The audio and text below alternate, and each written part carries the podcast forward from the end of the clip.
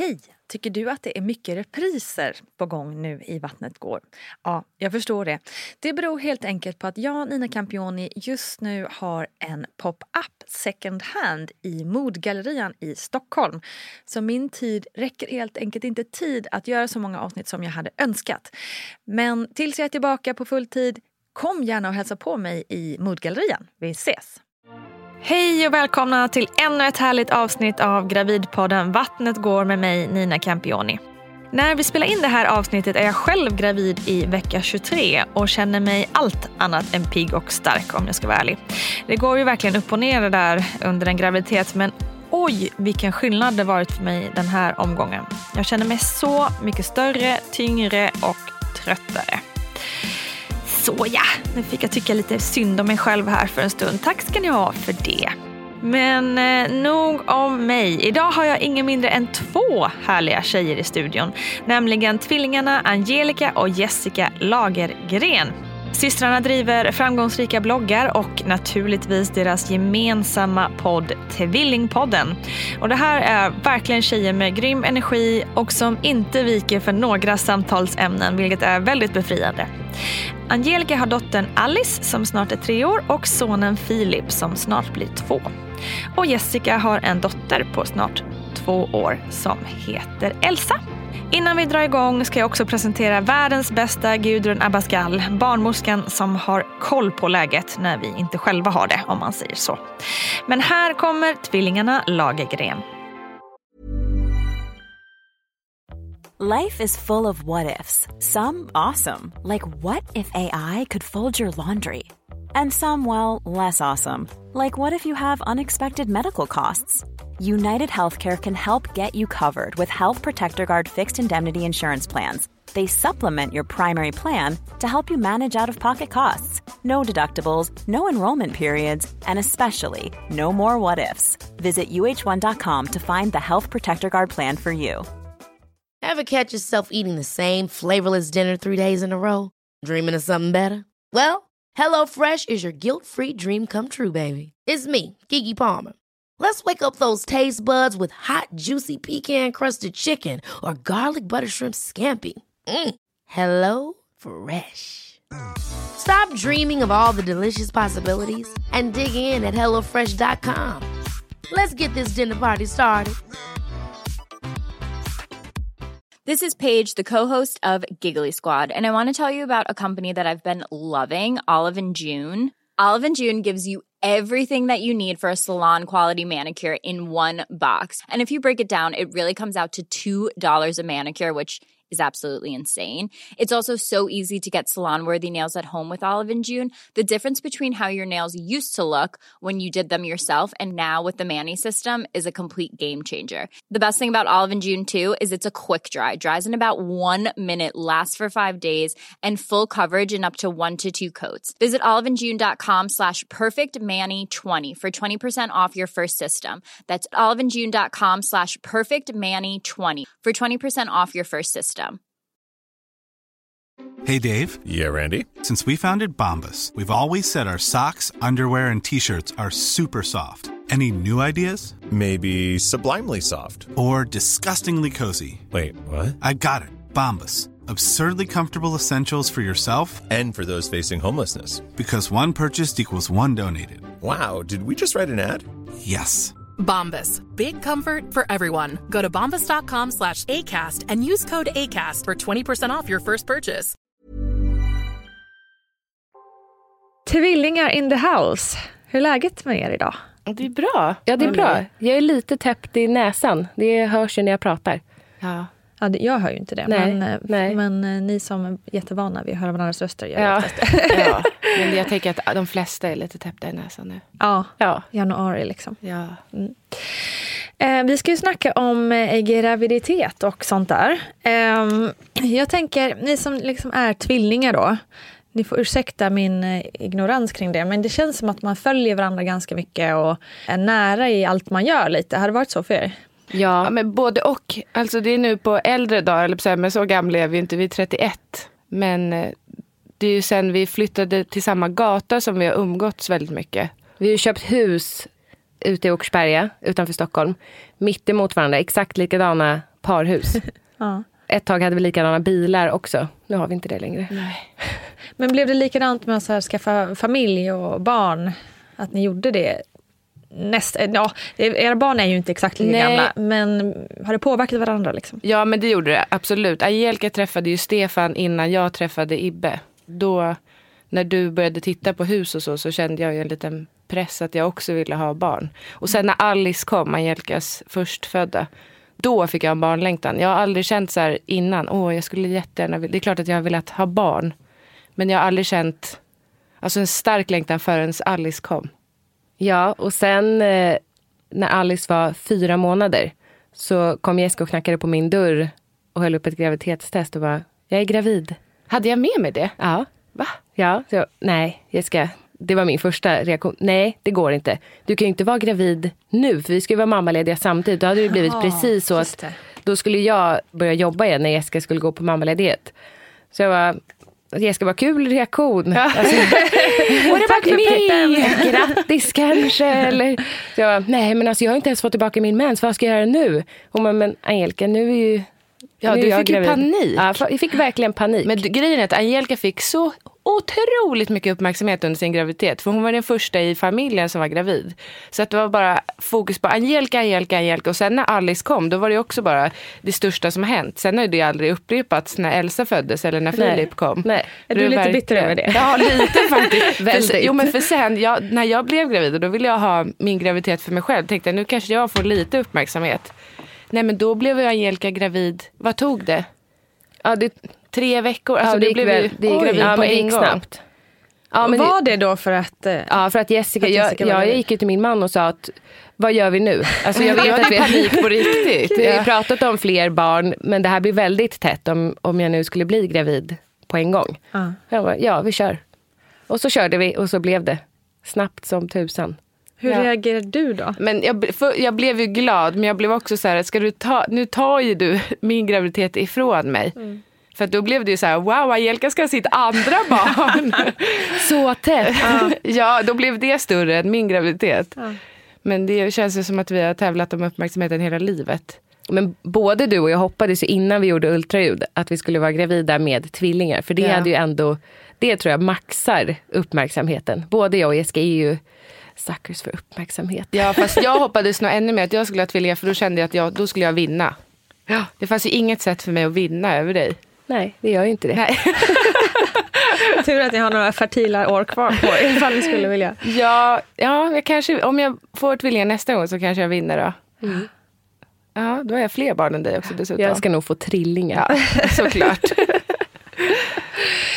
Angelica, om vi börjar med dig då, eftersom du ändå fick barn först. Mm. Hur planerat var det till en början? Väldigt planerat. Jag ville egentligen ha barn redan innan jag och Stefan gifte oss. Men han var så här, snälla vi kan väl ta en sak i taget. Nu planerar vi bröllopet och lägger tid på det.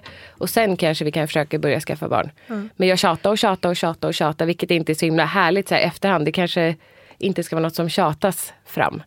Men vi började försöka innan bröllopet i alla fall. Men då blev jag inte gravid. Sen gifte vi oss. Jag började ni innan? Ja. Hur tänkte du då?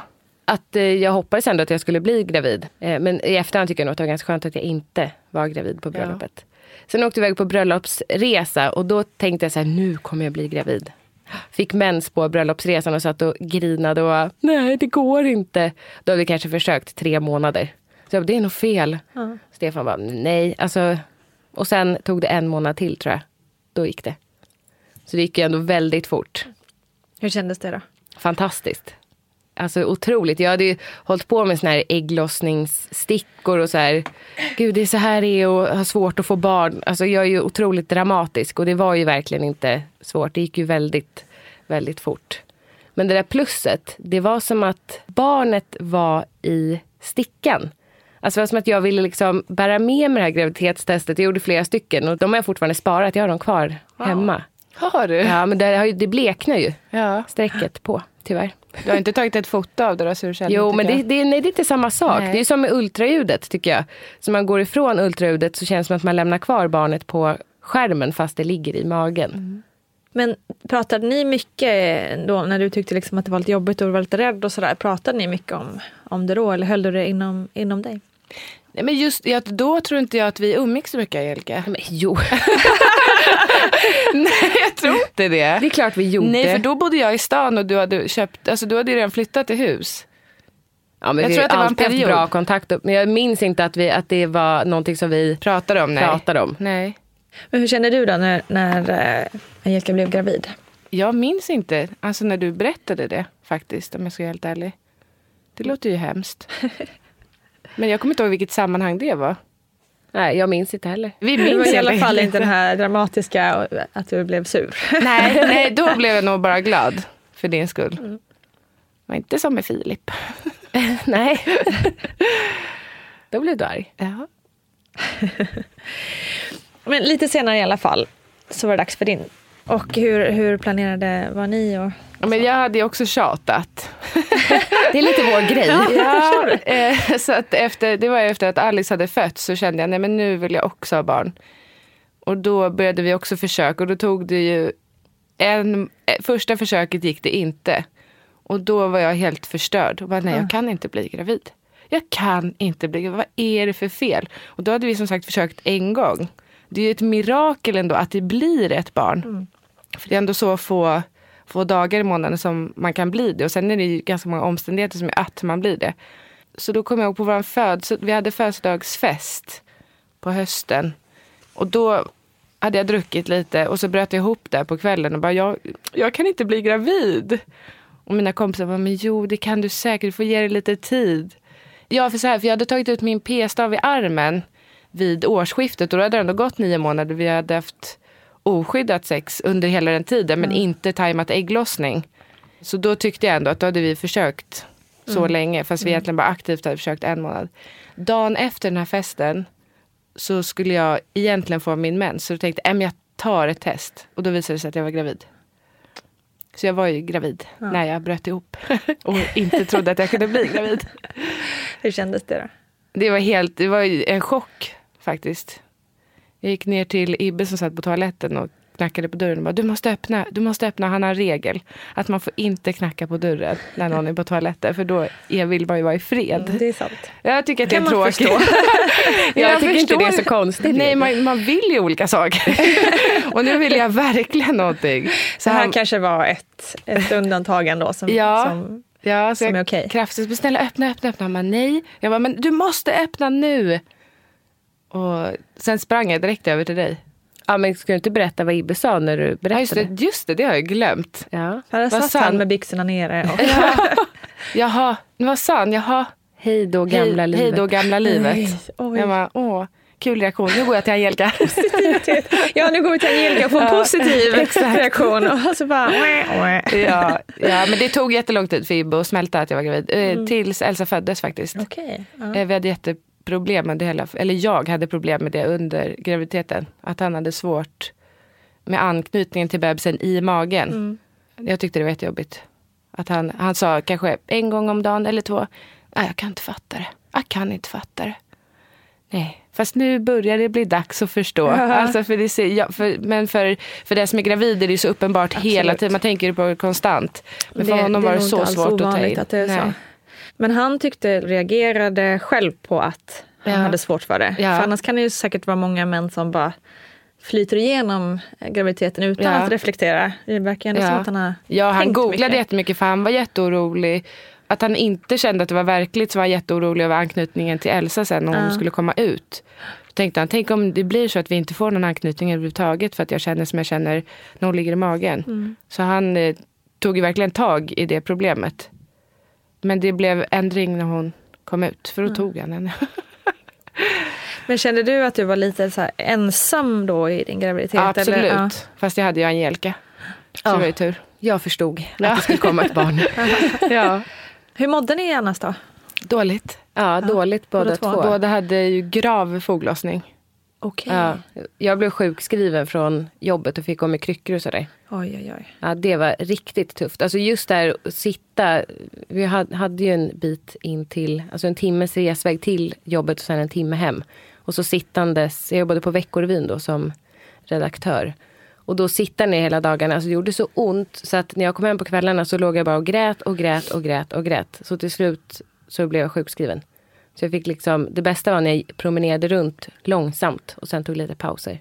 Mm. Men foglossningen hade jag med båda mina graviditeter och det, alltså usch. Det är verkligen hemskt. Hur tidigt började det yttra sig? Någon gång i vecka 20 tror jag. Ja, 24 tror jag att det var för mig. 24-25 där någon gång. Kanske lite tidigare för mig, 17-18. Ja. Ja, då har man ju också väldigt mycket kvar liksom, rent psykiskt. Ja. Liksom. För man kan ju tänka sig att om det är några få veckor kvar så kan man ändå så här, nu är det snart över. Mm. Ja. Kände ni att ni fick, lyssnade folk på er och att ni fick den hjälp ni behövde? Eller? Ja, jättebra hjälp. Ja. Du gick väl också till honom, den läkaren som jag var hos. Som sjukskrev mig. Han sa ju på en gång så här, men då ska du inte jobba nu. Tänk hur kort tid det här är i livet ändå som du är gravid. Det känns som att det är lång tid kvar, men det är ändå väldigt kort tid i ditt liv. Och jag sa, men vad ska de säga på jobbet? De kommer bli jättearga. Och de var inte det minsta arga. De var så här, självklart, vi hittar en ersättare. Mm. Det är klart att du ska vara hemma och ta det lugnt. Jag tyckte att det kändes lite så här, vad får jag göra, vad får jag inte göra nu när jag är sjukskriven? Och jag är ju inte sjuk på det sättet. Jag är ju liksom gravid. Men jag tycker att det funkade väl. Jag trodde att det skulle vara svårare att man skulle så här, tjata till sig och få vara sjukskriven, men nej. Nej, jag blev också sjukskriven, men jag fortsatte jobba ändå. Gjorde det? Ja, det gjorde jag. Men hemifrån? Eller? Nej. Jag blev sjukskriven först 50%, men jag hade så mycket att avsluta innan jag kunde gå på mamledighet, så jag fortsatte jobba ändå. Men det gick bra. Alltså, jag gick hos sjukgymnast också och sen gick jag och fick akupunktur. Men jobbade du utifrån att du själv kände att du ville, eller kände du pressen från? Nej, både och. Men jag ville heller inte lämna, för det fanns ingen att lämna till. Så då ville jag inte bara svika min arbetsplats. Mm. Man känner ju någon slags lojalitet. Ja. Mm. Oftast väldigt starkt. Ja. Och som du säger, man vet inte hur folk ska reagera. Man tror att det är lite så här amerikansk nästan. Att, men då är du avskedad. Då behöver du inte komma tillbaka. Ja. Men det var ju lite som man ville lämna med flaggan i topp också. Ja. Inte lämna som någon som gick runt och gnällde så de kommer ihåg en som så här, henne vill vi inte ha tillbaka. Men foglossning, var det som var liksom värst? Eller han mådde illa? Nej, jag mådde illa till vecka 17. Mm. Till vecka 17? Ja, jätteilla. Och då hade jag berättade ju inte på jobbet förrän efter vi hade gjort kubtestet. Så vecka 13-14 där. Men då visste min chef redan. Jag sa att jag vill prata med dig om jag vet redan vad du ska säga. Hur kan du veta det? Då trodde jag också att hon skulle bli arg. Så jag började gråta där när jag berättade. Hon bara, men jag blir inte arg. Jag blir glad för din skull. Kvinnliga chefer alltså. Ja, jäkla bra grejer. Ja. Jag var också väldigt illamående. Jag kräktes ju på jobbet. Men också minns jag den här tröttheten. Ja, just det. Alltså jag gick och la mig och sov i ett konferensrum på jobbet. För att jag kan inte hålla mig vaken. Det var som att någon slog till en i huvudet och bara somnade. Varenda kväll jag kom hem från jobbet också. Ja. De här första veckorna när det var hemligt. Bara sova. Under båda graviditeterna? Ja. Och det var ju mycket värre andra gången. När man har ett barn att ta hand om redan. Som dessutom, hon var ju väldigt liten. Och ta hand om henne då samtidigt som man var så där trött. Så Stefan har ju verkligen, han har ju dragit ett jättetungt lass hemma. Nu när jag frågar dem, ska vi inte köra en trea? Han bara, nej du, vet du, nu behöver jag en liten paus och få sova och sådär. Jo. Men du kan ju tjata lite. Du är bra på det. Jag tänker att jag kanske inte ska tjata den här gången. Han kanske ska få får tjata på dig. Ja. Det vore härligt. Undrar när det händer. Nej. Hur tyckte ni, om ni skulle så här beskriva varandra när ni är gravida, om man säger? Kan ni komma ihåg något hos den respektive som är så här, men du var ju helt... Eller, vi pratade om det igår. För att Jessica tyckte att jag gick så otroligt långsamt. Alltså, du ber mycket om hjälp i vanliga fall. Mycket, det är mycket hjälp mig. Gör det. Men när du var gravid var det ju ännu... Då var det så, jag kan inte gå och hämta ett glas vatten. Men du gick otroligt långsamt. Så Jessica sa alltid, kan inte du hoppa upp på min rygg bara? Det var, skämtar du eller? Jag kan inte rida på din rygg. alltså, du var ju också seriös. Ja. Det kommer ingen vart. Det går så. Nej, då hade jag men det var det när du hade foglossning också. Ja. Men alltså hon, det var otroligt långsamt. Och det är svårt att förstå hur långsamt man måste gå när man har så ont. För jag hade ju inte varit gravid då, så jag nu förstår jag ju. Men då var det så här, man kan ju bara bita ihop och vi ska gå till bussen. Ja, men med Filip, min andra graviditet, hade jag också otroligt mycket sammandragningar tidigt. Okay. Och då blev jag orolig att tänk om det sätter igång, och det var ingen fara, jag var inne på kontroller, det var liksom, det var okej. Men de sa att försök ta det lite lugnt, du kan inte stressa så mycket som du gör, och gå långsamt, det är ju ett tecken när du går för fort när du får så där mycket sammandragningar. Och så har man en tvilling som är bredvid, vet, elda på och så här, gå då! Du är så jävla långsam! Och så bor man i Stockholm där alla går sinnessjukt fort. Ja. Man får inte vara en snigel. Men hur var jag när jag var gravid då? Ja, alltså trött och väldigt känslosam. Alltså gråtig tycker jag mycket mer än annars. Ja, annars är du ganska kall skulle jag säga. Nej. Ja, men det kommer hård eller? Hård. Ja, men alltså men rättvis. Jo, men jag är ju mycket mer så här, jag är mycket mer nära till gråt. Jag kan börja gråta när som helst, var som helst. Alltså, så folk tror att jag är du gravid nu? Alltså, för att jag är otroligt så lätt också. Till tårar. Ja, och du är ju väldigt så här, ja men tuffare skulle jag säga. Men graviditeten gjorde dig soft. Så jag hoppas att du snart ska bli gravid. Tyckte du att det var härligt? Ja, det tycker jag. Alltså det var en härlig sida hos dig ändå, att du var lite mer djup. Men det har kommit tillbaka ändå, tycker du? Alltså efter graviditeten, att tillbaka till tyvärr. Det här kalla. Kan ju det, för så var det för mig. Innan jag blev gravid eller fick barn, så jag kan nog så här räkna på fingrarna hur många gånger jag har gråtit i vuxen ålder. Men nu är det ju en liten skvätt varje dag. Liksom av olika anledningar nästan. Så ibland kan ju det där följa med. Men, ja, men det tycker jag att jag gjort. Alltså sen Elsa kom, då bryr man sig om saker på ett helt annat sätt. Man värderar livet på ett annat sätt när man har barn. I alla fall jag gör det. Ja, du är fortfarande rätt hård. Det är tur att någon är det av oss. Ni balanserar varandra bra. Ja. Hur förberedde ni er för förlossning? Vi börjar med dig, Angelica.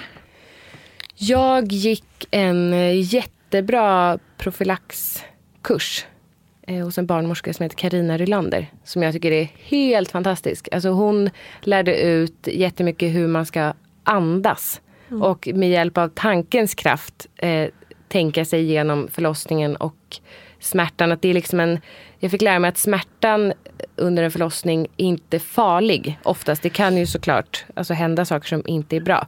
Men att smärtan är livmodern som jobbar för att barnet ska komma ut. Och då tycker jag att det var lättare att ta till sig den här smärtan som är ändå, tycker jag, som en kramp i hela magen. Sen läste jag mycket böcker, de här Rädda att föda, och jag läste jättemycket bloggar också. Frossade i förlossningsberättelser. Ja, det är, alltså jag tycker fortfarande liksom att det är, alltså jag tycker det är så spännande. Så himla intressant. Det är ju det. Det är tur att det finns en podd som verkligen. Hur gjorde du? Samma gick det också in i? En fantastisk profylaxkurs. Hos mig. Jag gjorde ju samma som Angelica. Alltså samma hos Carina. Jag gjorde mycket samma som Angelica. Men sen blev ju förlossningen verkligen inte samma. Men jag hade nog samma inställning som dig till förlossningen. Att det skulle vara använda tankens kraft och att det inte var smärta utan att det var en kraft och en sammandragning istället för verk. Men den kursen var jättebra och den gick jag också tillsammans med Ibbe, så då blev vi mer som ett team efter den kursen, kände jag. Men var ni rädda eller såg ni fram? Alltså hur var tankarna kring? Nu tycker jag det är jättesvårt att tänka hur jag kände innan, men jag tror inte att jag var rädd. Jag tror att jag var peppad. Men nog för att Angelica hade intalat mig att det var en dröm att föda barn. Så att då kände jag att det är klart att det kommer gå toppen. Det kommer helt fantastiskt. Det kommer vara enkelt och sådär. Ja, jag var jättepeppad. Alltså verkligen så här, såg fram emot det så mycket. Längtade och så här, letade tecken. Är det här en värk? Nu när jag fött 2 barn så man vet ju vad en värk är. Då vet man ju liksom, nu har det startat. Men jag tror aldrig jag längtat så mycket efter någonting i hela mitt liv som efter att föda barn. Och det är det. Alltså graviditeten tycker jag är ganska lång och seg. Men just själva förlossningen är livets liv. Alltså jag skulle kunna föda barn en gång i veckan om någon bad mig göra det. Wow. Gud vad jobbigt. Fast jag orkar inte ta hand om alla de här barnen. Och jag skulle också ha svårt att ge bort barnen till andra. Men så mycket tycker jag om att föda barn. Shit, vad häftigt. Mm. Men ska vi börja prata om den här drömförlossningen då? Ja. Take it away, så lyssnar vi bara. Jag var... När Alice föddes i vecka, titta på dig Jessica, hon föddes väl i vecka... Hon föddes ju på BF, eller? Ja, nej, dagen innan BF föddes hon. Uh-huh. Ja, så det här var då sista veckan i graviditeten. Så var jag inne i stan tillsammans med min mamma. Och hon skulle gå på ett bankärende och så satte hon mig på ett café i Gamla stan och sa, nu sitter du här stilla tills jag kommer tillbaka. Och så äter vi lunch. Så satt jag där och väntade på att hon skulle komma tillbaka. Och så nös jag. Och då kände jag bara, knäppte till och började rinna längst med benen. Så du hade ju en tajt spetsklänning, ska tilläggas. Ja, barbent. Svart spetsklänning. Ja, så jag bara, vad gör jag nu? För nu är det nog vattnet som har gått, tänkte jag. Precis en sån situation man vill vara i. Ja. Ute på restaurang. Jag tänker man vill ju det. Ja, det vill jag. Hollywood. Jag är ju en sån dramatisk person som har livat det här. Också som bloggar kände jag, bra bloggmaterial. Bra story. Men just då kände jag bara... Var är fotografen? Jag är ensam, det kändes jobbigt. Jag hade velat att mamma skulle vara där eller Stefan. Så jag smsade Stefan och skrev, jag tror att mitt vatten har gått och jag sitter helt ensam. Och han var okej, jag är ju hemma eller vad ska jag vet inte om han var på jobbet, vad ska jag göra? Jag vet inte. Så jag måste gå på toaletten och kolla om det är det. Då var det ett typiskt så här turistställe. Så det var en klasse med tyska turister framför mig. Ja, men typ 10 personer i kö till toaletten. Fast en toalett. Och då kan inte jag säga så här, hey, excuse me, my water has broken. Utan då var jag bara tyst. Stod där och kände hur det fortfarande, du vet, rann. Ja. Det här går lite tvärt emot den här dramatiska sidan. Jag borde ha skrikit. Ja, exakt. Vattnet har gått. Precis. Men det gjorde jag inte. Gick in på toaletten och tänkte, jo men det måste vara vattnet som har gått. Gick ut, ringde till förlossningen på Danderyds sjukhus. Som sa att hör av dig om en timme igen om det... Och så om det fortsätter rinna och droppas, då är det ju vattnet som har gått så för att komma in på kontroll. Men det var ingen som märkte något alls på dig eller så? Nej. Ja, inte vad jag märkte. Det var ingen som erbjöd sig något. Men du la väl in papper i trosorna där du satt? Gjorde du? En servett mulade jag in. Ja. Mulade in. Nej, innan du gick på toaletten? Ja, men det var ju så konstigt. Mulade in i muttan. Nej. Det är ändå kul att du gjorde det bland folk. Ja, vad ska jag göra? Nej. Det var en så himla konstig situation. Ja. Men du var inne på kontroll. Och då sa de, nej, det är inte vattnet som har gått. Du har väldigt vattniga flytningar. Ja. Okay. Va? Men det rinner ju. Ja, men det kan vara så i slutet av graviditeten. Och du vet, jag visste inte hur en sån här undersökning gick till. De började undersöka och sen luktade de på den här spaten. Framför dig? Ja. Hon bara, det är inte fostervatten. Ja. Hä? Okej, så då ska det vara så här nu då. Ja, men det är inte vattnet. Så du får åka hem. Ja. Ja. Och då fortsatte det ju droppa. Ja. Men det sprack till ordentligt på morgonen efter. Jag gick och la mig och sen morgonen efter... Så sa det splash i hela toaletten. Så då hade väl vattnet börjat sippra. Men ja, inte men liksom... det är ju ändå konstigt att de inte, inte märkte det. Det borde ju ändå varit samma konsistens och doft och allt. Ja. Okej.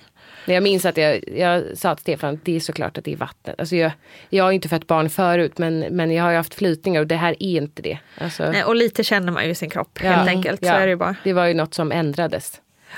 Då när vattnet gick på morgonen där, då gick jag och la mig i sängen och så låg jag och kände så här, ja men nu börjar det nog. Nu har jag nog en värk. Nej, alltså verkligen inte. Men sen tror jag tog en timme efter att vattnet hade gått, då började jag få sammandragningar. Då märkte jag hur det gick också så här upp och ner och upp och ner. Så då fick vi komma in på en kontroll. Och då var jag öppen 1 centimeter. Inne på kontrollen och bara, ja men då ska jag ju föda barn. Och nej, du får åka hem. Alltså antingen åker du hem nu och vilar och äter god mat och kanske kollar på någon bra film och har det sådär riktigt mysigt. Eller så kan du gå runt här i korridoren. Ja, det första alternativet låter ju ändå härligare. Mm. Men jag ångrar ändå lite i efterhand att jag åkte hem. För att bilresan tycker jag var, alltså att ha värkar i bilen fastspänd på rygg. Det tycker jag inte var härligt. Det var inte dröm. som resten av förlossningen. Jag vet inte hur länge vi var hemma. Jag vet att mamma kom hem till oss med mat. Jo, men vi var inne på kontroll klockan 10. Kom tillbaka, så kom mamma med mat. Och så åkte vi in igen redan vid 1-tiden.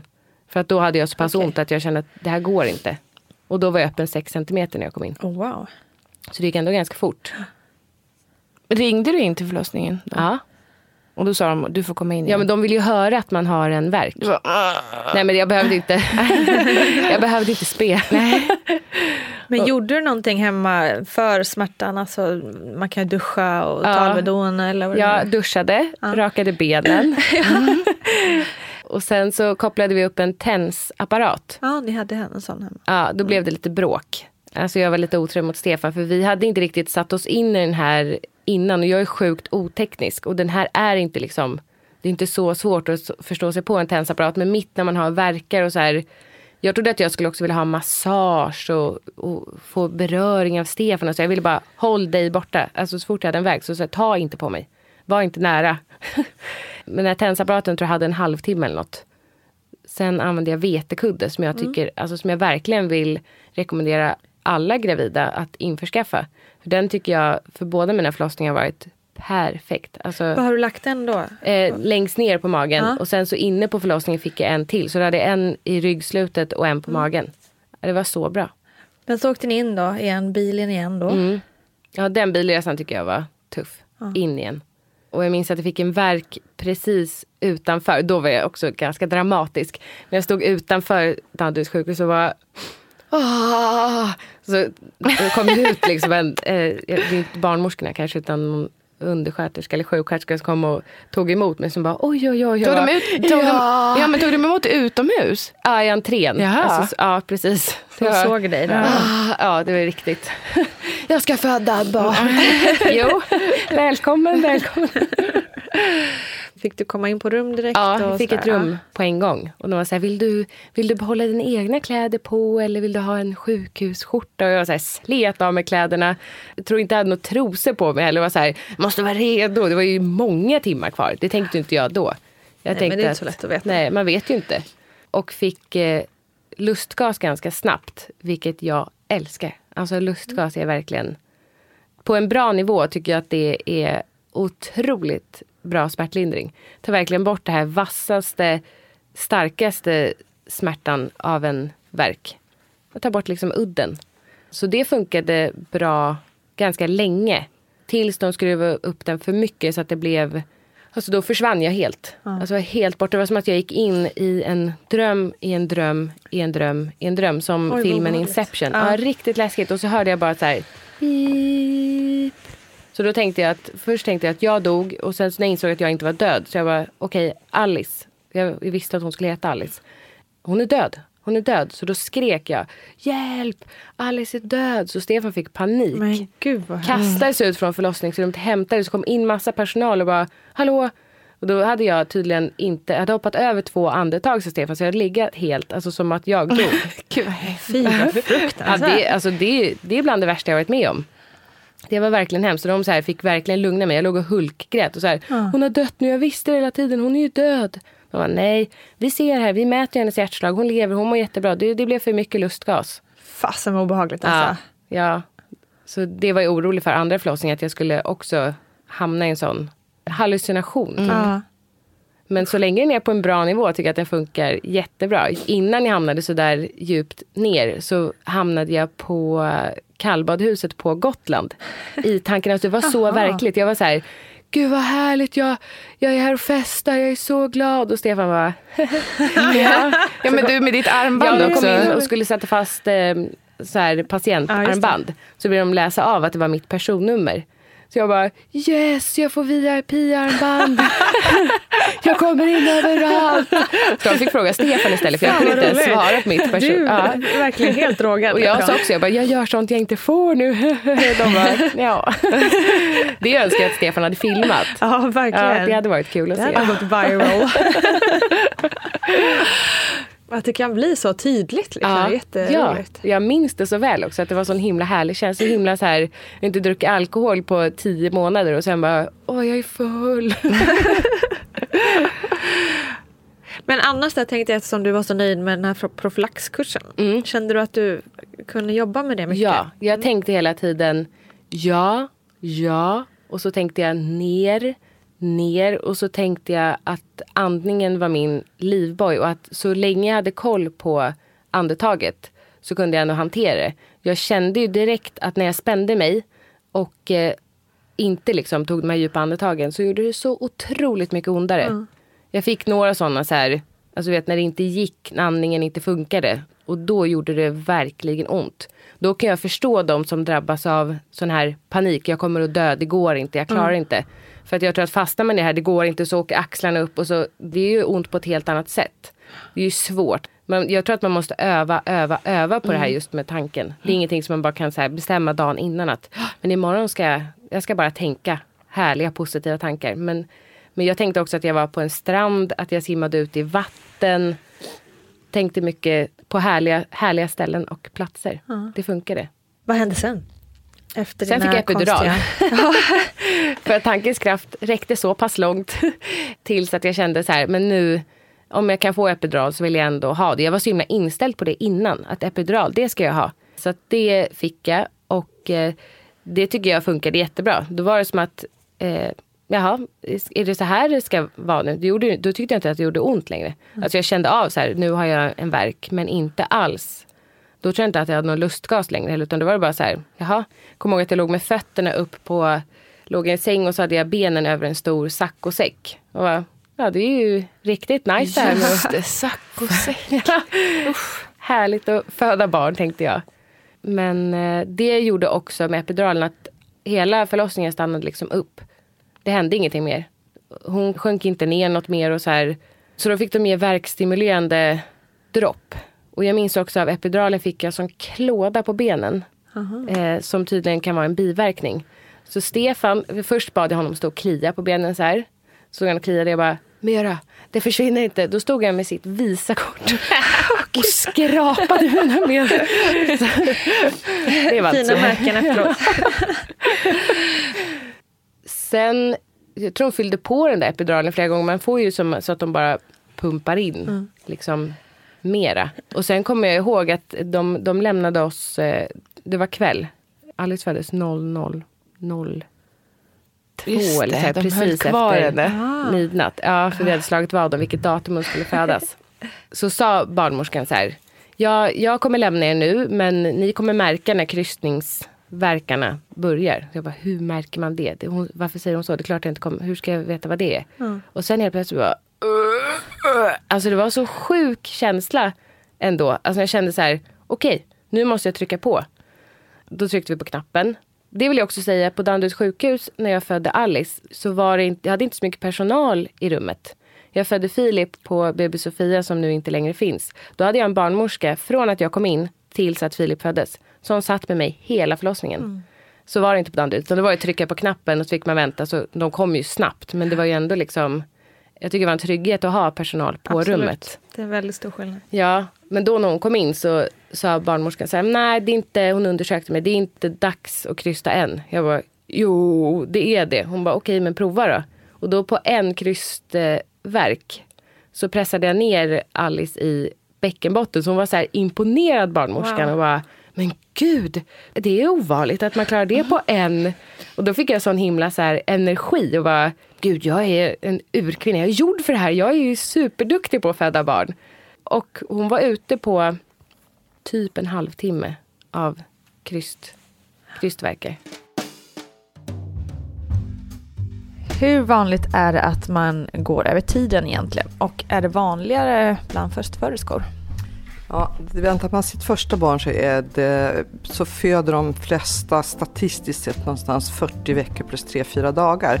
Så någon över beräknar datum för hallå, så här är det ju faktiskt. Att man har inte gått över tiden när man passerat beräknat datum om man ser utifrån ett medicinskt perspektiv.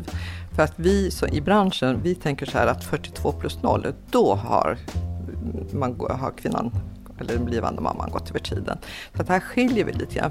Och jag tänker också att det är tungt att tänka så här, att jag går över tiden bara för att passera det här datumet. Att jag kan känna att men det är helt normalt det här. Mår jag bra, mår barnet bra, så fine liksom, för det 2+0 är helt okej. När jag födde Filip utan epidural så kände jag mer hur hela kroppen alltså, öppnade sig och mer hur liksom, han sjönk ner och hur han kom ut. Det kände jag inte på samma sätt med epiduralen. Men smärtmässigt själva liksom, när bebisen ska ut tycker jag att det gjorde lika ont. Den här ring of fire när huvudet står som liksom, störst. Det var ju, alltså då var jag så här, jag måste trycka nu och bara, nej, håll tillbaka. Det är ju svårt när hela kroppen bara så här vill. Den vill ju verkligen bara att nu ska barnet ut. Men det är ju väl för att man inte ska spricka och sådär som man ska låta liksom komma nästa verk. Men sen var det som bara... Det ljudet när hon kom ut. Jag kom också ihåg det. Kände mig som en kossa. Ja men verkligen, som man ser på tv eller en häst som bara... Ja. Så himla sjukt. Ja. Att det var... Det var så gullig. Ja, och det var som att livet blev liksom aldrig... Alltså det förändrades ju för evigt från den stunden. Alltså det var som att... Jag vet inte, allting bara stannade upp. Och personalen igen, de bara, vi lämnar er själva nu. Så att vi var där inne en timme själva med henne. Och jag var så här, vad gör vi nu? Är det här vårt barn? Hon skriker, varför skriker hon? Jag låg så här, försökte amma, hon fick inte tag i bröstet ordentligt. Hon var så himla trubbig näsa och bara ett öga. Så hon har 2 ögon, men jag trodde att hon bara hade ett öga. Alltså länge, för hon öppnade bara ena ögat så här. Så jag sa att Stefan, jag bara, det blir bra. Det räcker ju med ett. Man kan ju se bra ändå. Ja. Och så otroligt kladdig. Jag hade ingen aning. Jag har fobi för, jag är otroligt känslig för kladd. Och tänkte att så här, men mitt barn kommer inte spela någon roll. Men hon var så full av fosterfett. Alltså det var så mycket vitt kladd. Barnmorskan var också så här, det är perfekt om du kan ta lite, kan du smörja in det själv? Ja för det ska ju vara värsta krämen. Ja. Alltså jag kan inte tänka mig något värre än att smörja in mig själv med det där fosterfettet. Nej, men förr i tiden, berättade en kompis med som är barnmorska, då brukade barnmorskorna ta fosterfettet och smörja sig själva. Men sen satte de no för det. Känns ju lite konstigt. Det känns ofrämliga. Ja, mirakelkräm. Ja, men sen så blev vi... Filip, Stefan heter min man. Sen fick Stefan, de var så här, var har du parkerat bilen någonstans? Då fick han gå och flytta den, vilket jag också tyckte var så här märkligt mitt i natten. Vi har precis fått ett barn, var skit i bilen. Men han fick gå och flytta bilen och köra den till patienthotellet dit vi skulle. Och jag fick åka i kulvertarna på Danderyd tillsammans med våran underbara undersköterska Gustav som var med under förlossningen. Alltså han var så bra. Jag hade tänkt innan så jag vill inte ha en man. Det får inte vara några studenter. Och verkligen inte en man. Alltså en man kan inte se på när jag födde barn. Men alltså jag skrev inte det förlossningsbrevet. Jag är glad över det. Han var verkligen så proffsig och så bra. Varför skulle han inte kunna vara det? Jag har hört om fler som har haft just Gustav från Danderyd som är jättenöjda. Hej Gustav. Ja, hej Gustav. Han körde mig och sa till mig så här, jag höll Alice i famnen så sa han, nu kan du gärna sjunga för ditt barn. Fast det är så här så gumma. Jag var hur då? Bara, ja men för då känner hon igen ljudet alltså så här, så genom hela kulverten så här. Vad var det för melodi? Ja, vi bor i främmande land. Samtidigt som jag grät. Jag ville att alla skulle se mig. Nej men kom det igen. Ja men det var ju ingen där. Det var ju det som var fel med att föda på natten. Ja, jag tänkte att alla skulle sitta i matsalen också. Ja precis, för man åker genom matsalen till patienthotellet. Ingen där. Det var någon som jag mötte som, du vet, så här, log lite grann. Men jag hade ju velat att folk skulle bara... Stå i parad. Wow, ja, men hur kunde världen fortsätta bara när mitt liv hade förändrats så... Ja, fast då ska jag säga att du ger ju människor väldigt mycket uppmärksamhet själv. Alltså om du ser någon med en nyfödd bebis på stan. Det är inte så att Angelica går förbi och bara nickar lite och bara... Alltså, du bekräftar verkligen någon annan som har fött men alltså, barn. De är sådana powerkvinnor som har fött, hur de än har fött de här barnen. Jag har ju många kompisar som har fött med snitt, så är det ändå så här, jag bara, tänk deras liv har liksom, de har förändrats också nu. Nu är de också här på andra sidan.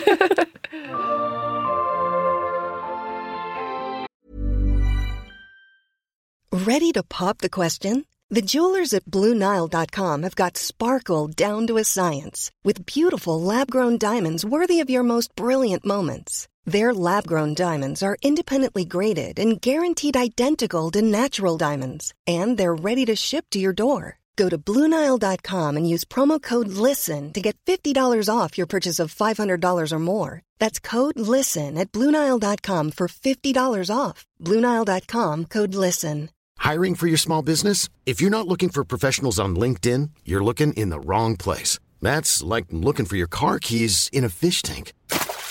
LinkedIn helps you hire professionals you can't find anywhere else, even those who aren't actively searching for a new job but might be open to the perfect role. In a given month, over 70% of LinkedIn users don't even visit other leading job sites. So start looking in the right place. With LinkedIn, you can hire professionals like a professional. Post your free job on linkedin.com/people today.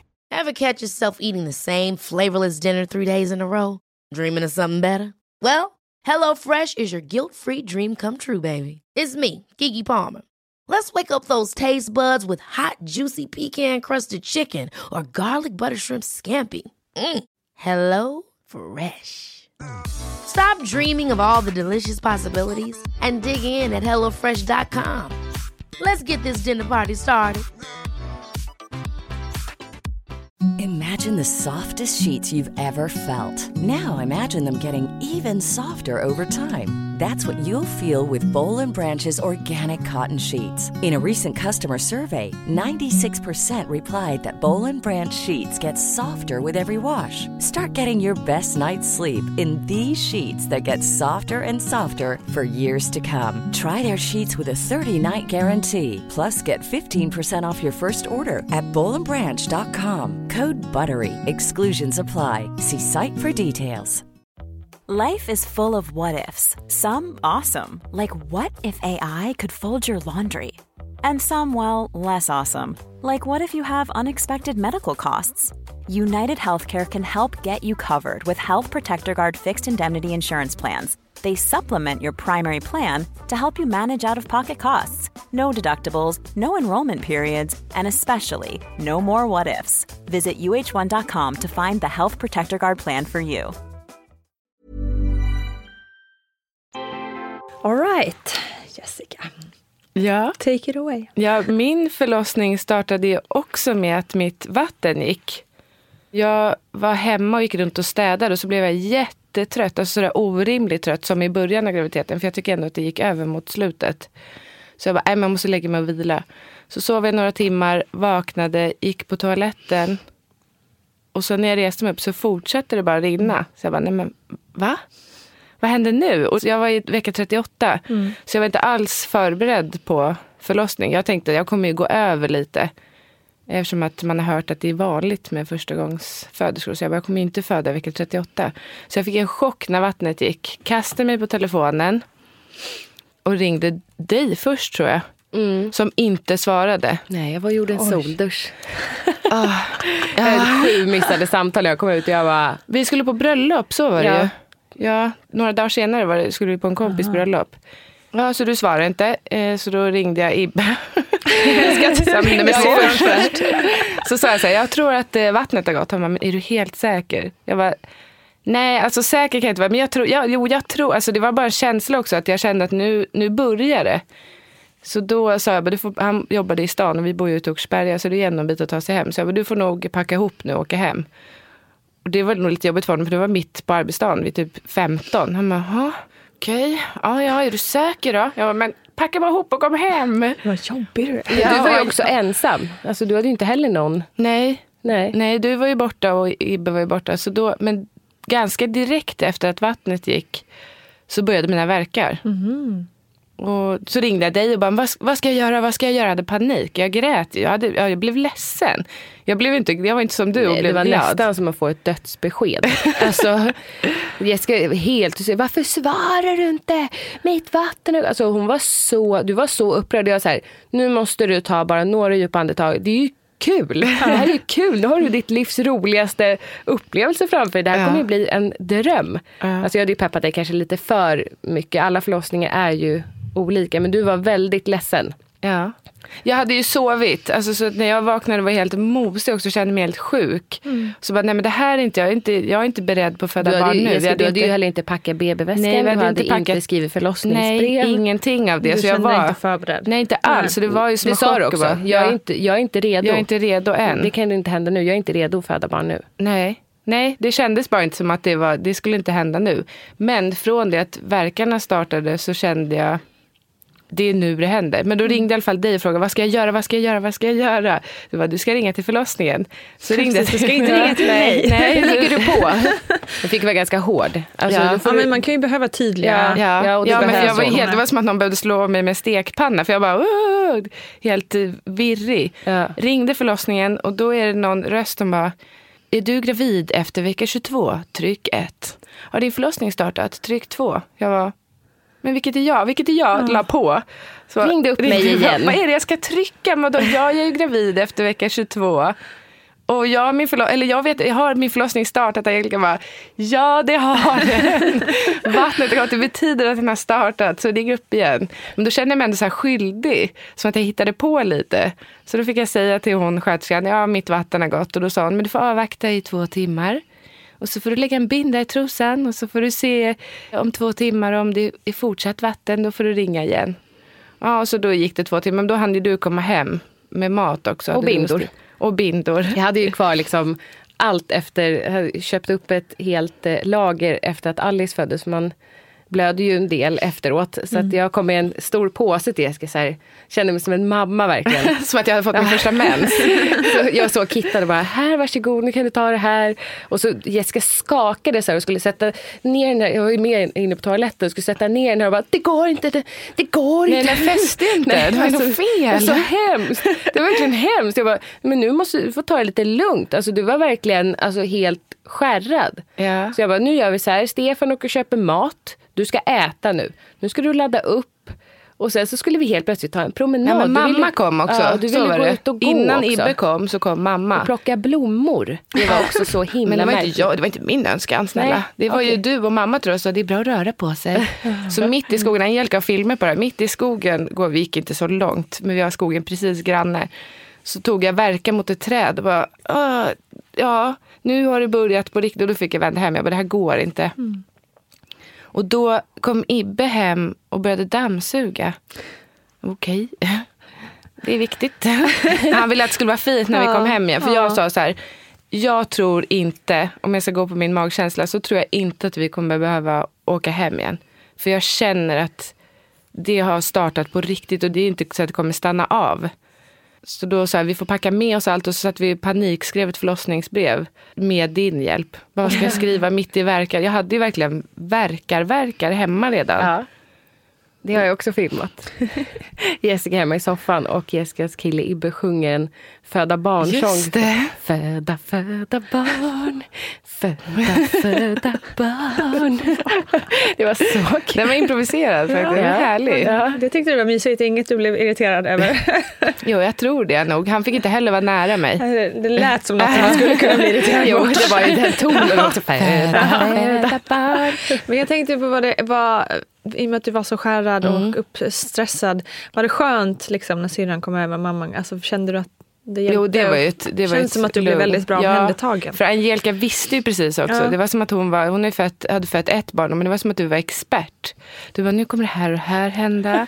Nu kommer det här och här. Det kommer vara så här och så här. Men var det på ett besserwisser-sätt tycker du? Nej, lät det så nu? Ja. Jaha, nej, jag tycker det var skönt. Det var ju bra, för jag kunde ju fråga dig om allt. Så var det med graviditeten också. Jag frågade ju dig om allt. Ja. Jag var inte alls en sån som läste på. Läste inte massa förlossningsberättelser. Läste inga böcker. Skrev inget förlossning. Alltså jag förberedde mig. Jag förberedde mig inte så mycket. Eftersom att det gick så bra för dig så tänkte jag, vi har ju samma DNA. Just det. Det är ändå sjukt att du tänkte så. Du har ju ändå en annan kropp och ett annat barn som ska ut. Jo, men jag tänkte att det skulle vara samma. Jag var också inställd på att det skulle gå så toppen. Ja. Sen tog vi i alla fall bilen till jag födde på BB Stockholm. Så tog vi bilen dit och den bilresan var helt fruktansvärd. För då hade vi bestämt också att vi måste stanna på vägen och handla chips och godis och sånt där. Som man behöver under en förlossning. Det har man ju hört, att det vill man ju ha. Ja, men förlåt, men vad är det? Alltså vi hade ju också inför första förlossningen bunkrat upp med alltså, det som en familj äter under en vecka i fjällen typ. Alltså det var så mycket som man skulle ha med sig. Det var inte bara en liten kexchoklad och dessutom finns ju det mesta precis. Det är om man har något speciellt så här, just jag vill ha sura godis här, men alltså det behövs inte så mycket mat. Nej, det behövs inte, men det var ganska mysigt också tyckte jag. Ja. Nu blev våran packning kvar i bilen ända tills Elsa var född. Så det blev aldrig någon paus så att Ibbe kunde inte springa ner till bilen. Så vi fick upp allt det där efter att Elsa var född så att vi fick saft. Men du fick ju inte komma in på något rum. Det var ju det. Okay. Jag ringde ju in när vattnet hade fortsatt gått och då sa de, du får en tid 8:00 för undersökning på kvällen. Så då var jag var ändå hemma i 4 timmar. Och så hade rätt mycket verk. Ja. Och bilresan var helt fruktansvärd. Då sprang Ibbe in och handlade och sen satt jag och tog verkar hela bilresan. De verkarna var alltså bland de jobbigaste. För det var just att man satt fast och låg när vi inte kunde byta position. Sen kom vi i alla fall fram till förlossningen. Och först fick vi inte ens komma in på ett undersökningsrum. För det var också fullt. Oj.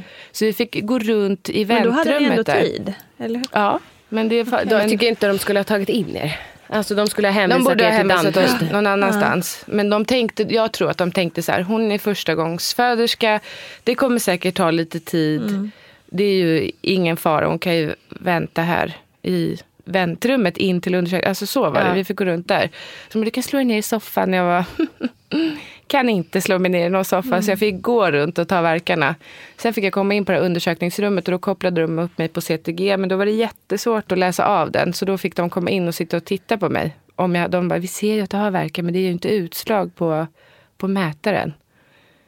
Jag tror var det undersökningsrummet i 2-3 timmar. Du ringde ju mig när så här, jag ligger på golvet nu. Ja, jag kräktes också jättemycket. Men och fick typ en Alvedon. För jag sa, men... Nej, jag sa till. Jag var snälla, kan jag få en Alvedon bara? Ja, men för jag sa, nu har du fått lustgas. Jag tänkte att det skulle vara som för mig såklart. Få komma in och så här, få på den härlig skjorta. Jaha, nej, här var klockan 23 någonting. Då hade jag fortfarande inte fått ett förlossningsrum. Mm. Det var jag ändå chockad över. Alltså hur man kan sitta så, eller ligga på ett golv som på du gjorde och bara... ingen smärtlindring. Nej. Det är därför man åker in, känner jag, för att man har tryggheten. För att man känner att man klarar inte längre med de medel man har hemma. Ja, och så mycket som jag kräktes. Alltså när klockan var 11 där, då var jag helt slut. Och de sa hela tiden så här, snart får du komma upp på ett rum. Vi håller på och förbereder ett bad åt dig, så snart får du komma upp i badet i alla fall. Och då blev jag i alla fall lättad. Tänkte, då får jag någon form av smärtlindring. För då sa de, det finns lustgas i badet. Så jag var skönt. Men så åkte vi hiss upp för att det är en våning till upp till BB Stockholms alltså förlossningsavdelning från deras väntrum. Då tog jag verkar i hissen på alla 4. Ja, och sen kröp jag ut på golvet i hallen så öppnade de dörren och kom den och sköterskan bara, jaha, här har förlossningen startat. Ja, precis.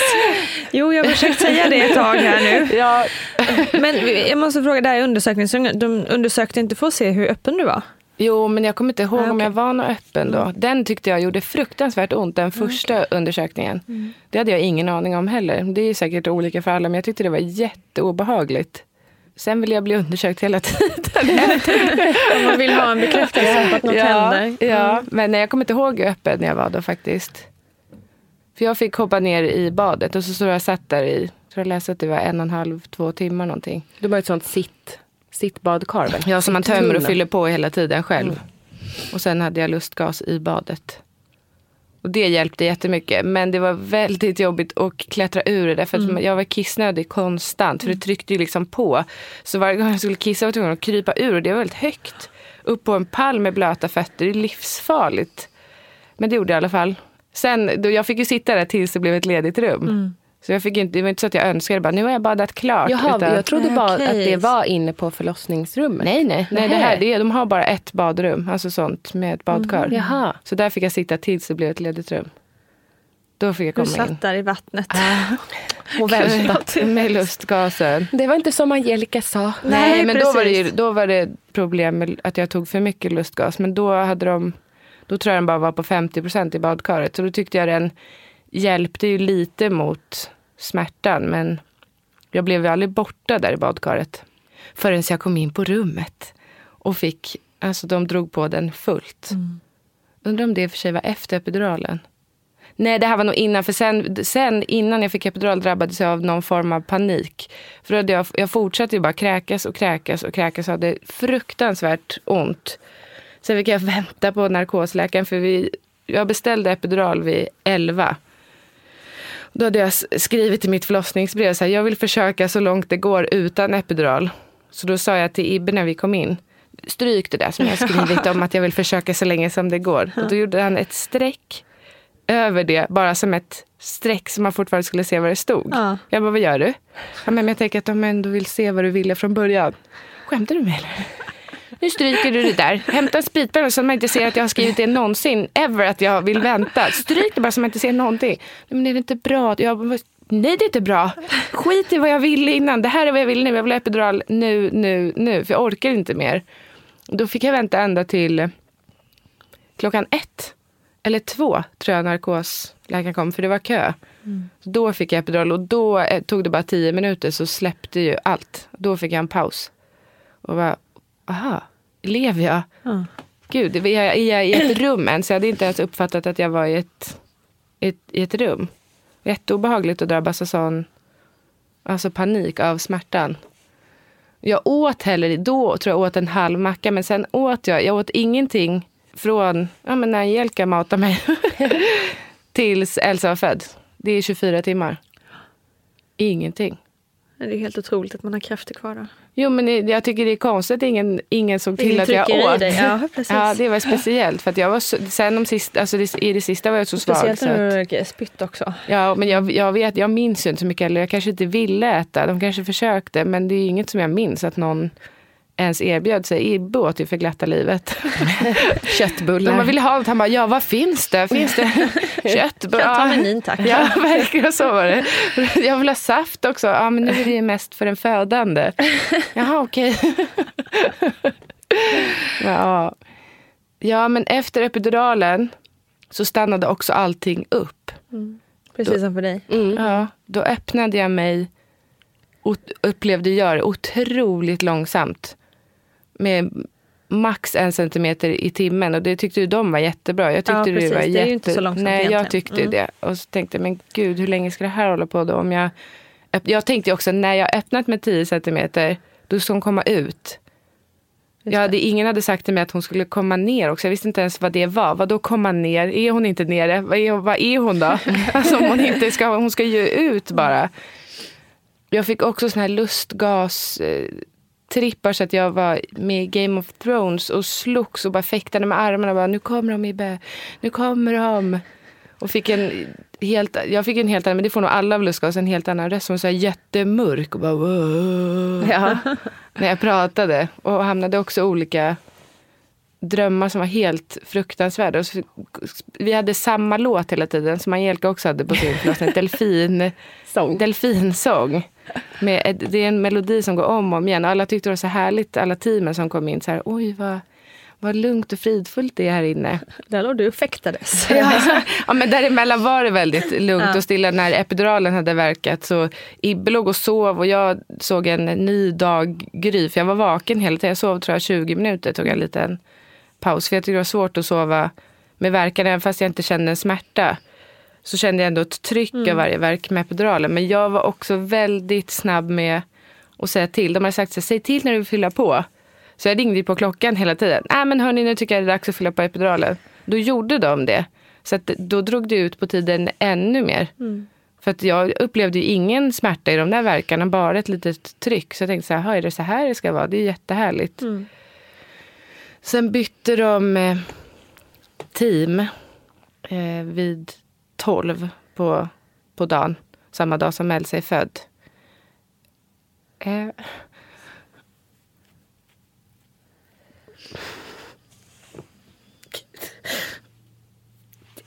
Jag har inte tänkt på min förlossning på 1,5 år. Och borde kanske ha tagit tag i det. För att de sista 4 timmarna var så jobbiga. jag hade ju som sagt föreställt mig att min förlossning skulle vara som Angelicas förlossning, så här härlig. Men då bytte de team och då upplevde jag som att det kom in 3 eller 4, man var monster. Dels var jag ju säkert hög på lustgas också, men de var så himla hårda. Det var som att de lyssnade inte på vad jag ville överhuvudtaget. De bara, nej, nu måste vi sätta in verkstimulerande. Så att den här, för att då hade jag varit, vattnet hade ju gått så himla många timmar tidigare. Så att jag hade fått antibiotika intravenöst och jag hade fått feber och fick Alvedon intravenöst. Och så började de säga att Elsa inte mådde riktigt bra, för jag hade, eftersom att vattnet hade gått för så länge sedan och jag hade varit öppen i 4 timmar, hade varit öppen 10 centimeter. Mm. Så då sa de att nu måste, hon måste komma ner. Så du måste göra så att hon kommer ner. Så därför satte de verkstimulerande dropp. Och då blev ju smärtan helt olidlig. Och samtidigt som jag hade haft epidural så länge, så hade mina ben domnat bort. De var jag kände inte mina ben. De kliade också jättemycket, men jag kunde inte stå på benen. De bara, du måste sätta dig på den här förlossningspallen. Mm. Jag bara, men jag har jättesvårt att resa mig upp i sängen. Men då var de ju bara helt bestämda. Så du måste sätta dig på pallen. Det finns inga alternativ. Då satte de mig på den här pallen och slet isär mina ben. Och bara, hon måste komma ut nu. Hon måste komma ner. För hon hade ju som sagt inte kommit ner överhuvudtaget. Vilket jag inte heller visste hur hon skulle göra. Det var inte så att jag fick inte trycka på eller så heller. Utan det var bara att du får ändra position hela tiden, så kommer hon komma ner. Sen till slut kom det in en läkare. Och då tänkte jag, åh nej, nu ska de snitta mig. För man uppfattar allting. Jag uppfattar i alla fall allting som väldigt... Alltså som att folk pratade väldigt mycket över mitt huvud. Om mig och inte med mig. Speciellt det här nya teamet som kom in. De bara, ska den här sladden sitta här? Mm. Så bara som att jag tänkte så här, de har ingen koll. De har ingen koll på varken mig eller Elsa. Och så fick Ibbe gå in och bara, hallå, Jessica behöver hjälp. För han såg att jag höll på att försvinna liksom. Så då coachade han mig genom mina verkar. Och så fick jag till slut, efter mycket om och men, när jag inte ville sitta på den här pallen, komma upp i sängen igen. Och då förberedde de så att jag fick ligga i gynposition. Och då sa de att jag fick börja trycka, men då var jag ju helt slut. Jag hade ju ingen energi kvar överhuvudtaget. Så då var det bara på ren, alltså jag vet inte vad. Men sen fick jag hålla på att dra i en handduk. Och sen tror jag de bytte. Först hade jag någon så här gymposition, men sen fick jag hålla med benen mot några plattor. Mm-hmm. Alltså så att jag skulle trycka emot. Och sen dra i den här handduken och till slut... Då så kom man ut. Men då upplevde jag nog... Alltså Ring of Fire, den hade ju du också berättat om, Angelica, var helt fruktansvärd. Men då var jag nog så lättad över att hon... Alltså att nu kommer hon komma ut. Mm. Varför läkaren kom in var inte för att de skulle snitta mig. Det var för att de pratade om sugklocka. Mm. Men det sa de inte någon gång. Hade de sagt det så kanske hade man fått lite mer kraft. För jag vet att de till vissa hotar dem lite med det. Så här, snart blir, om inte du skärper dig nu så blir det sugklocka. Mm. Lite så. Mm. Men skärper sig också. Alltså, vad ska man göra? Ja, skärper. Det är många som har upplevt att de fått någon extra kraft. Ja. Men, för att man verkligen inte vill det. Ja. Men jag ropade efter mamma också, kommer jag ihåg. Jag ville bara att min mamma skulle vara där och hjälpa mig. Mm. Men då ville jag att de skulle snitta mig. För att då orkade jag inte mer. Men det var ju inte aktuellt. Så vilket jag är glad för i efterhand. För det var ju ändå väldigt skönt att det fungerade allting. Men när hon väl kom ut så... Det här är ju de som inte har fått barn. Kanske inte vill höra det, men för mig var det som att jag hörde när jag sprack. Alltså som att det lät precis som ett tyg som rivs isär. Wow. En sån känsla och ett sånt ljud var det. Oj. Det var otroligt obehagligt. Ja. Men hur kände du när hon kom ut? Var det en jättelättnad då eller? Nej, det var en chock. Alltså verkligen en chock. Vi satt här innan vi kom in och tittade på en film som Jessica inte lagt ut någonstans, för man ser väldigt mycket kön. Kropp och kön ser man inte. Men lite grann, det skymtar kön och bröst. Alltså så här. Men då ser man ju att du är ju helt liksom, ser helt chockad ut över att hon, det är precis efter hon har kommit upp på bröstet. Hon låg ganska långt ner för att navelsträngen var väl rätt kort. Hade inte hon den runt halsen? Jo, så här var det. När det var i Ring of Fire så hade de egentligen velat vänta. Men de sa inte att navelsträngen var runt halsen, men hennes hjärtljud gick ner då. Då sa jag, nästa verk så behöver hon komma ut. Så då fick jag trycka på och så kom hon ut. Och då, Ibbe hade sett det, att hon var blå, och så hade de bara lirkat loss navelsträngen. Nej, jag var chockad över... Dels att det var över, men jag hade nog ändå inte... Även fast jag hade förstått att jag skulle få ett barn, så var det ändå så overkligt att det var hon som hade legat i magen. Jag kunde inte riktigt ta in det. Sen såg hon inte alls ut som jag hade tänkt mig. Jag hade tänkt mig att hon skulle se ut som när Alice föddes. En liten ekorre typ. Ja, med väldigt mycket mörkt hår. Ja, Elsa var ju helt... Alltså såg ut som en liten mosad farbror typ. Så jag bara, nej men va? Nej, väldigt lik Stefan Löfven. Ja men faktiskt. Du menar inte att Stefan är mosad på något sätt, men de hade ju lite lika drag. Ja, men näsan var helt tryckt, och så hade hon ett väck ovanför näsan. Som var så, för jag kommer ihåg, du sa ju sen, du var när hon hamnade i en förlossningsdepression på en gång. Ja, du ringde och bara... Jessicas kalla sida var kallare än någonsin. Alltså för vi fick komma dit ganska snabbt. Men då var jag väl inte så kall? När ni kom? Ja, när jag var väl chockad och ledsen. Då grät du när du kramade mamma. Ja. Men du var ju, alltså när du ringde och så här, nu är hon född. Jag mår inte så bra. Alltså det var så otroligt. Det var inte så här... Mekaniskt. Jag har fått en, ja, väldigt mekaniskt. Det var inte så här, jag har fått en dotter. Nej, men du skickade en bild. Ja. Alltså, ja, det var skicka en bild. Jag var en sån isande kall känsla i, alltså, nu började jag också gråta för de timmarna som du... Det var ändå, just det, när ni inte hörde någonting för Jessica, för vi bara, nu har det hänt något. För att hon hade ändå uppdaterat oss ganska bra. Och sen tog det 4 timmar, så vi hörde ingenting. Ingen av oss. Nej, inte från mamma och så här, nej, ingen hörde av sig. Så vill man ju inte heller vara den som är så här på och hör av sig. Bara, hur går? För att de hör väl av sig när de kan. Men sen då, jag fattade någonstans då att så här, okej, för Jessica är inte det här en drömförlossning. Och det hörde jag direkt på Asmipro, för du sa, det här gör jag aldrig om. Det här är det värsta jag någonsin gjort i hela mitt liv. Och då var jag blev så besviken. Alltså, jo, men som att det var jag hade lurat, för jag kände att jag hade lurat Jessica. Och också kan jag känna så med vänner till mig. Alltså att jag får nästan lite så här skuld för att båda mina 2 förlossningar varit så himla bra. Så vi tycker att alla ska få ha så bra förlossningar, så är det så många som det blir så tufft för och som har det så himla jobbigt. Då känner jag mig dum. Alltså så här, jag ville ju att Jessica skulle ha det som jag hade det. Mm. Ja, jag tror att det viktiga när man berättar om just förlossningar är att alla förlossningar är helt olika och helt unika. Det spelar ingen roll om samma kvinna föder flera barn. Varje förlossning är ändå helt unik. Ja. Alltså sen kan man ju önska såklart att förlossningarna blir som dina förlossningar, men jag tror att man måste gå in med inställningen att det kommer bli något helt annat. För jag hade ju, det var ju min inställning var ju också att det här kommer gå så bra, det kommer, så jag fick ju en chock när alltså dels när jag drabbades av panik av smärtan. Men ändå, jag måste ändå tillägga, jag tycker ändå att det var 20 första timmarna, även om jag hade ont och kräktes och sådär, så var det ändå 20 härliga timmar. När man fick gå runt med en gåstol, när jag hade fått epiduralen, när jag inte hade så ont. Men det var det där, att tappa kontrollen var helt fruktansvärt. Och när andra pratar över ens huvud, det tyckte jag var det jobbiga. Men jag tänker att du har sagt så himla länge att du ska... man kan ju få träffa väl barnmorskan som... Ja, men henne vill jag inte träffa. Nej. Men man kan ju få sätta sig med personal och gå igenom alltså förloppet. För de här 4 timmarna som du känner bara som du blir så otroligt ledsen av och tänka på. Och om jag har film på när jag tar lustgas. Jessica klarar inte ens av att höra det ljudet. För då började jag också gråta och stänga av. Ja, det var, jag visste ju att det var något form av trauma jag hade gått igenom.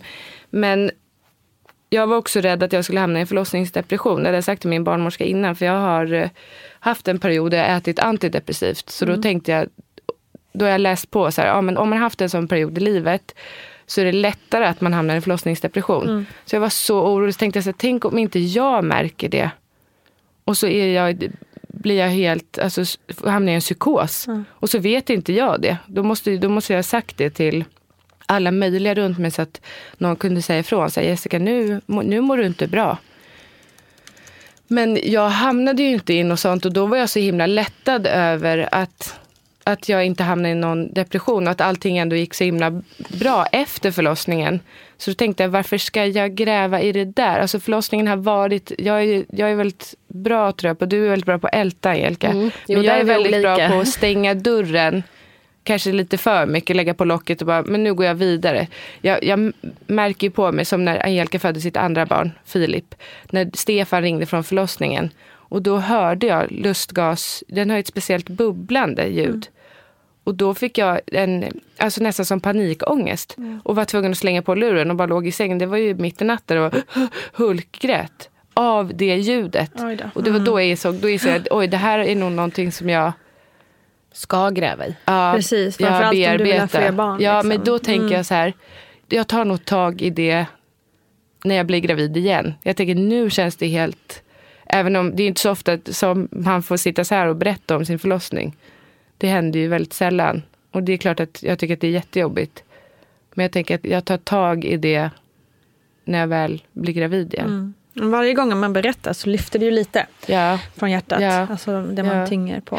Ja. Förklara skillnaden på maternity blues och förlossningsdepression. Ja, för mig så tittar man litteraturen så maternity blues, det är ju den här mer humörsvängningarna som man har den första tiden, alltså första veckan, kanske 14 dagarna, där man åker upp och ner i humöret, där man, som jag uppfattar det när jag träffar kvinnor, att ena gången så kan de vara jättenöjda och glada och så träffar man dem 20 minuter senare så sitter de och storgråter och kanske inte vet riktigt varför och så vidare. Men det är just de här humörsvängningarna som kan inträffa när som helst och hur som helst. Och som vi tycker så här att det är helt normalt där. Därför att om man tänker så här att man har haft 9 månader på sig att bygga upp graviditeten, moderkakan, barnet och alltihopa. Hormonerna har successivt vuxit till och så vidare. Och så helt plötsligt när moderkakan lossas så säger vi slapp, så är allting borta. Så då kan man förstå att det blir konstigt i kroppen innan man kommer i ordning igen. Så att det är helt okej att man åker så här upp och ner, och det är ingenting konstigt och det handlar inte om någon depression. En depression brukar ju komma senare efter att man har fött barn. Och oftast de kvinnor som får en depression efter att ha fött barn har också haft någon form av depression eller ångest eller andra symptom tidigare i livet. Men visst kan det inträffa för andra kvinnor också. Men det kommer senare och då är symptomen helt annorlunda. Man är väldigt sänkt, inte kan sova, inte de här humörsvängningarna alls på det viset. Och då ska man ju verkligen söka hjälp.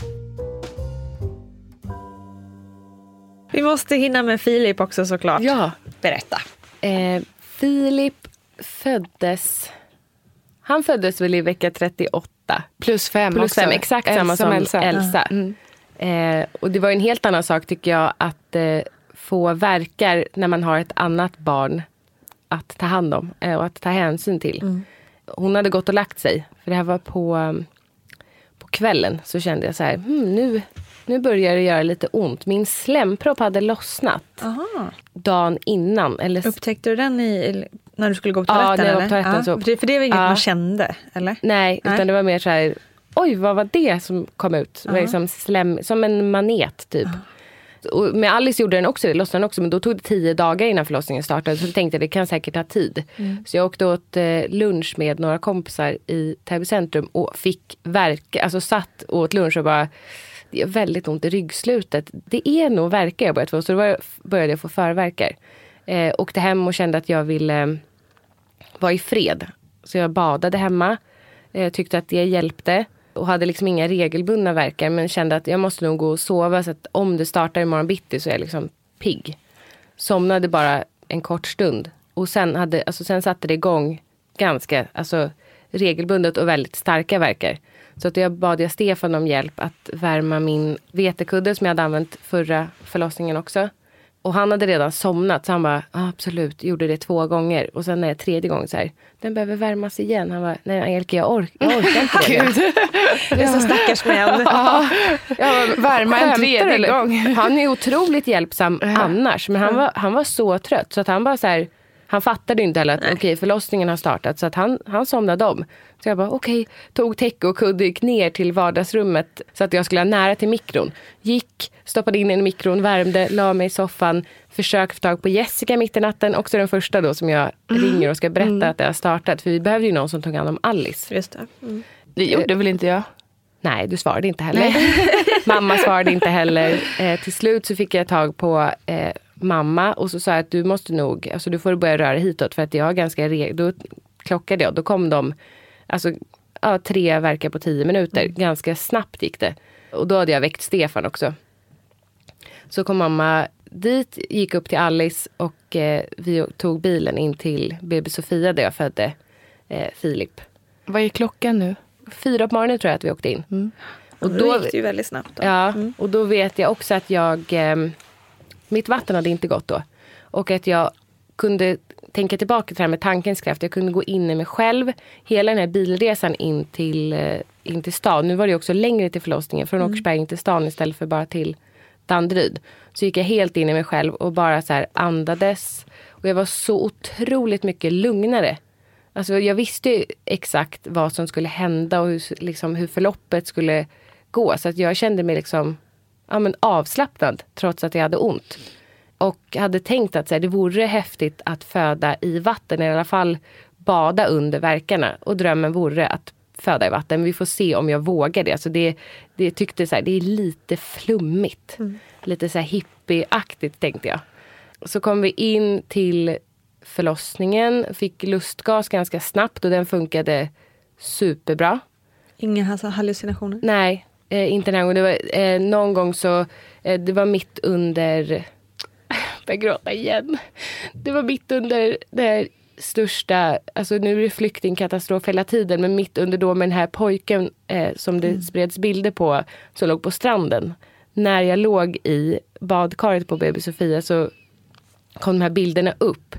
Och så tänkte jag så här, okej, men barn som drunknar, jag ska föda i vatten. Och det var någon gång som jag drabbats av så här panik, alltså känslor, sa det till barnmorskan, det var också av lustgasen, så sa jag till henne, men de här barnen som drunknar och pojken på stranden, hon bara, vet du, jag vet det är fruktansvärt, det är jättehemskt att det händer, men du måste tänka på någonting annat, du får försöka släppa det nu, för det kunde inte ta mitt fokus då, men jag minns att det var så starkt, alltså så här, det finns barn som har det så himla hemskt i världen, ja. Och här ligger jag på spa. Ja. Jo, det var det. För mig var att komma ner i det här badkaret var som att komma till ett spa. Och jag hade också lustgas i badkaret. Och det är så här hörnbadkar. De hade tända ljus fast de var inte riktiga ljus. De var sådana här elektriska ljus. Det var väldigt mysigt och väldigt stillsamt och lugnt och harmoniskt. Det var inte som att jag var på ett sjukhus. Och BB Sofia finns ju inte längre, men det var ju inte inrätt som ett sjukhus. Nej, det var också där. Du var det, ja, för jag sa alltså, det ska jag känner det det var ju som att vara på ett hotellrum, som på ett spa och ligga i det där badet var helt fantastiskt. Och jag låg med händerna ner under vattnet så här, med handflatorna uppåt och tänkte alla de här tankarna igen, att jag var så här lugn, tung, han skulle ner. Och så fick Stefan hjälpa mig med lustgasen och ta bort och så. Och jag hade en barnmorska vid min sida hela förlossningen. Hon lämnade inte badkarskanten. Hon var där helt och gjorde alla undersökningar i vatten. Jag visste inte att de kunde kolla hjärtljuden, men de hade en sån undervattens. Så de bara, barnet mår bra. Och vi hade också den här delfinsången som spelades om och om igen. Men jag tyckte det var så otroligt avslappnande i vattnet så att jag var så här, jag kissar nu. De bara, nej, nu får du gå på toaletten. Jag bara, varför det? Jag kunde inte, varför vadå gå på toaletten? Kan vi kissa i badkar? Jag skulle inte ha sagt något om jag var du, Angelica. Jag bara, men jag vet ju, det var inget badskum. De hade ju sett. Kiss är ju gult. Så att, om man dricker dåligt. Det ska ju vara trött, ja. Så att då fick jag gå upp och då lustgasen räckte inte in i badrummet så att jag var så här, snabb, sprang in, kissade, sprang ut, hoppade ner igen. Jag gjorde det här några gånger och sen tänkte jag bara, men nästa gång tänker kissa i vattnet. Då blev det ingen nästa gång. För när krystvärkarna kom, jag hade ingen epidural. Det kan man inte ha när man ska föda i vatten. För det är någonting med infarten i Ryggen, då hamnar ju den under. Ja. Jag visste inte att det var så. Men jag är glad över att jag har fått prova på 2 olika förlossningar. Mm. För att jag kände exakt hur hela, alltså som att bäckenet öppnade sig när han skulle komma ut. Alltså det var som att jag kände för varje centimeter så här. Och jag sa det, jag får gåshud nu. För jag sa till barnmorskan, jag bara, vet du, jag öppnar mig nu. Hon bara, ja. Jag känner exakt hur hela min kropp så här jobbar för att det här barnet ska komma ut. Det var en sån otroligt mäktig känsla att så här, min kropp gör det här helt av sig själv. Jag behöver inte göra någonting själv, utan det är bara så här. Hade du inte ont det minsta? Nej. Jo, det hade jag såklart. Jo, det hade jag.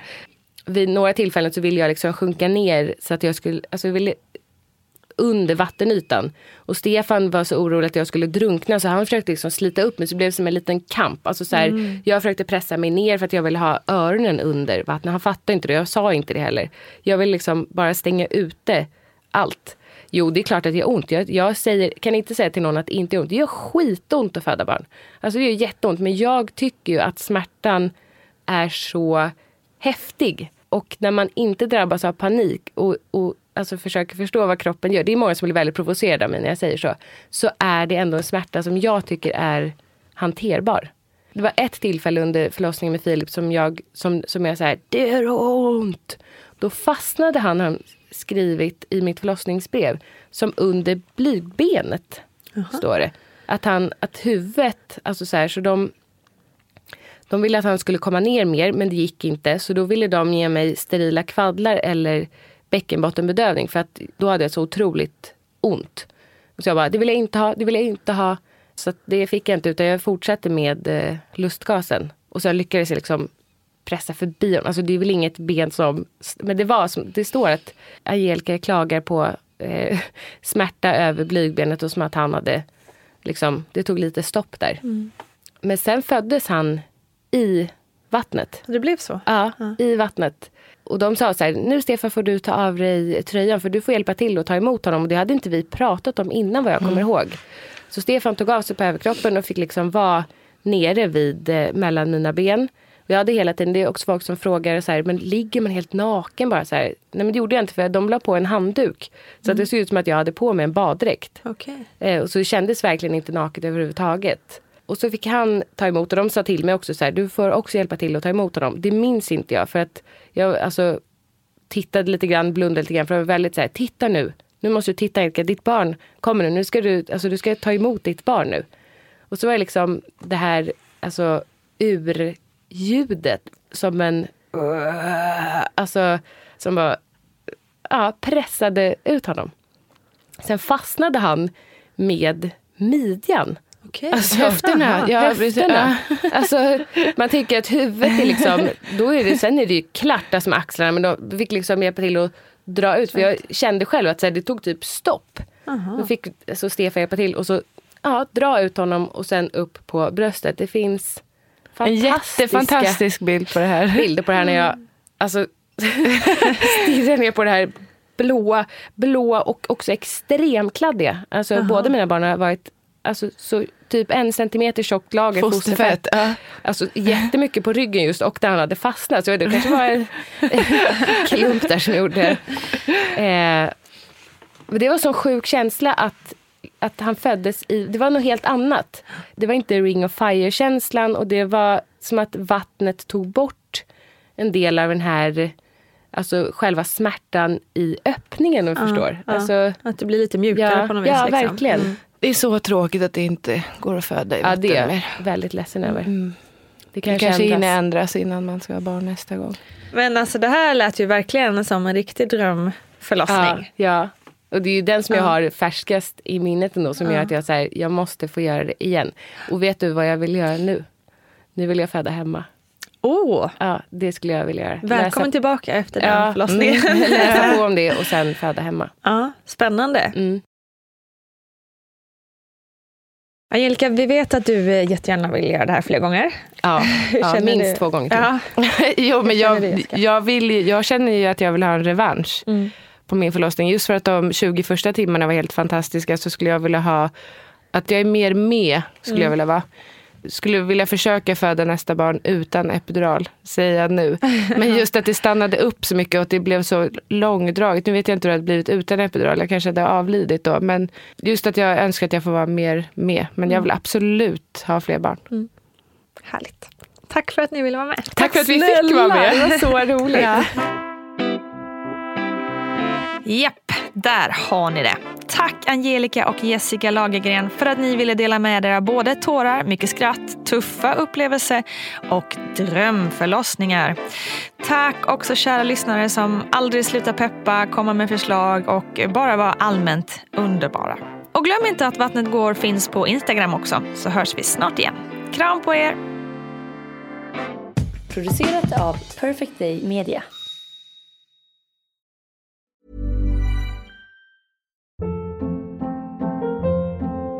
Hold up. What was that? Boring. No flavor. That was as bad as those leftovers you ate all week. Keke Palmer here. And it's time to say hello to something fresh and guilt-free. HelloFresh. Jazz up dinner with pecan-crusted chicken or garlic butter shrimp scampi. Now that's music to my mouth. HelloFresh. Let's get this dinner party started. Discover all the delicious possibilities at HelloFresh.com. Imagine the softest sheets you've ever felt. Now imagine them getting even softer over time. That's what you'll feel with Boll & Branch's organic cotton sheets. In a recent customer survey, 96% replied that Boll & Branch sheets get softer with every wash. Start getting your best night's sleep in these sheets that get softer and softer for years to come. Try their sheets with a 30-night guarantee. Plus, get 15% off your first order at bollandbranch.com. Code BUTTERY. Exclusions apply. See site for details. Hi, I'm Daniel, founder of Pretty Litter. Did you know cats tend to hide symptoms of sickness and pain? I learned this the hard way after losing my cat, Gingy. So I created Pretty Litter, a health monitoring litter that helps detect early signs of illness by changing colors, saving you money and potentially your cat's life. Pretty Litter is veterinarian developed, and it's the easiest way to keep tabs on your fur baby's health right at home. Go to prettylitter.com and use code ACAST for 20% off your first order and a free cat toy. Terms and conditions apply. See site for details. Planning for your next trip? Elevate your travel style with Quince. Quince has all the jet-setting essentials you'll want for your next getaway, like European linen, premium luggage options, buttery soft Italian leather bags, and so much more. And is all priced at 50 to 80% less than similar brands. Plus, Quince only works with factories that use safe and ethical manufacturing practices. Pack your bags with high-quality essentials you'll be wearing for vacations to come with Quince. Go to quince.com/pack for free shipping and 365-day returns.